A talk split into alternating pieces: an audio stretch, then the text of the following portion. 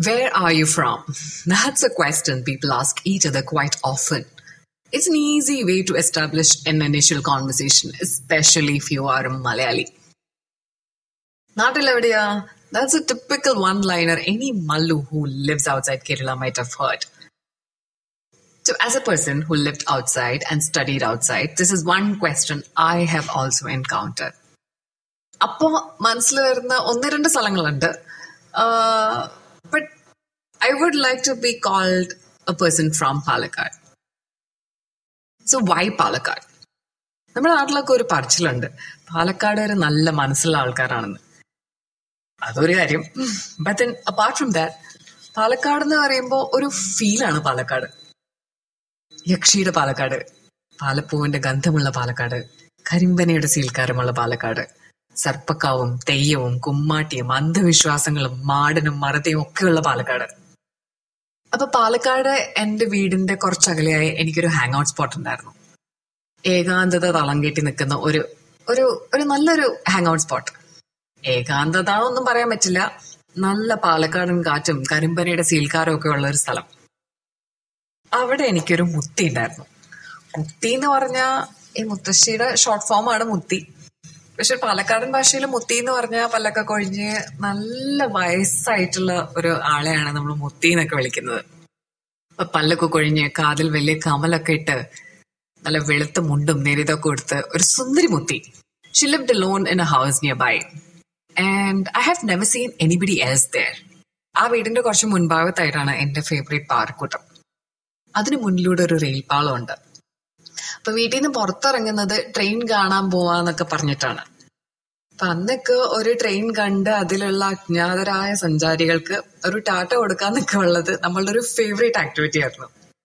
But the of all these ways there was a പാലമരം.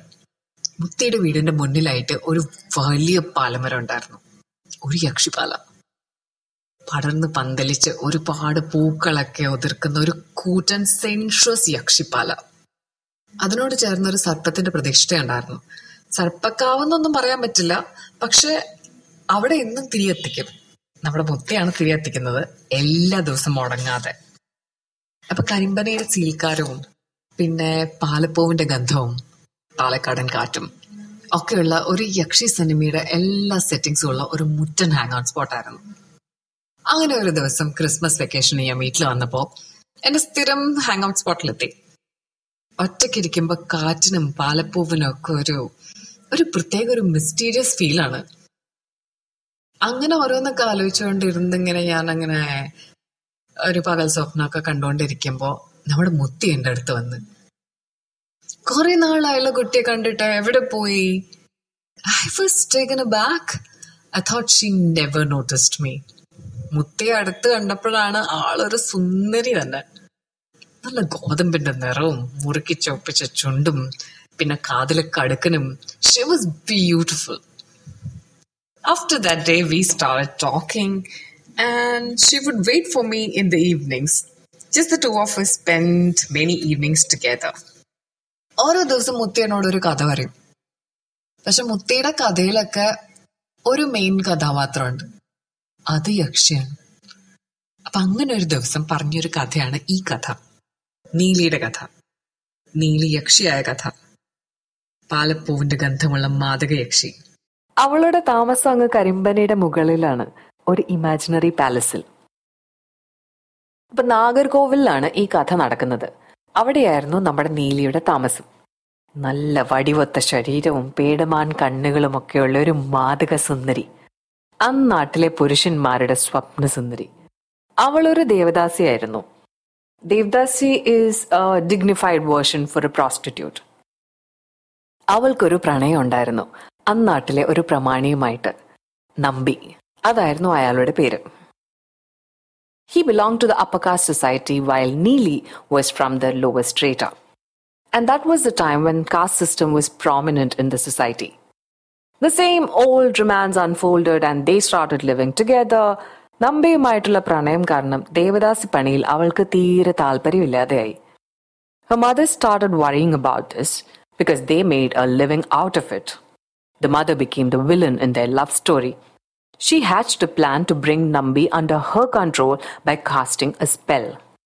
നമ്മുടെ നാട്ടിലെ കൂടോത്ര പരിപാടിയൊക്കെ കേട്ടിട്ടില്ലേ ഏതാണ്ട് അതുപോലെയൊക്കെ തന്നെ അങ്ങനെ നമ്പി അവരുടെ കൈപ്പിടിയിൽ ഒതുങ്ങിയപ്പോൾ she grabbed all his wealth and forced her daughter to ditch the penniless Nambi പക്ഷെ പ്രണയം തലയ്ക്ക് പിടിച്ച നീലി അതിന് തയ്യാറായില്ല. അങ്ങനെ ഒരു ദിവസം തക്ക നോക്കിയിരുന്ന നീലിയുടെ അമ്മ അവളില്ലാത്ത സമയം നോക്കി നമ്പിയെ വീടിന് പുറത്താക്കി. തിരിച്ചു വന്ന് നമ്പിയെ കാണാതെ മനം നൊന്ത് നീലി വീട് വിട്ടിറങ്ങി. വഴിയരികിൽ വെച്ച് നമ്പിയെ അവൾ കണ്ടുമുട്ടി. She pleaded for forgiveness and the love birds decided to live so Neeli was pregnant during the time with Nambi's child അങ്ങനെ അവർ ഒരുമിച്ച് യാത്ര തുടങ്ങി. കള്ളിമുൾക്കാടിനുള്ളിലൂടെയുള്ള യാത്രയാണ്. കുറേ ദൂരം നടന്ന് അവർ ക്ഷീണിച്ചപ്പോൾ ഒരു മരച്ചുവട്ടിൽ വിശ്രമിക്കാൻ തീരുമാനിച്ചു.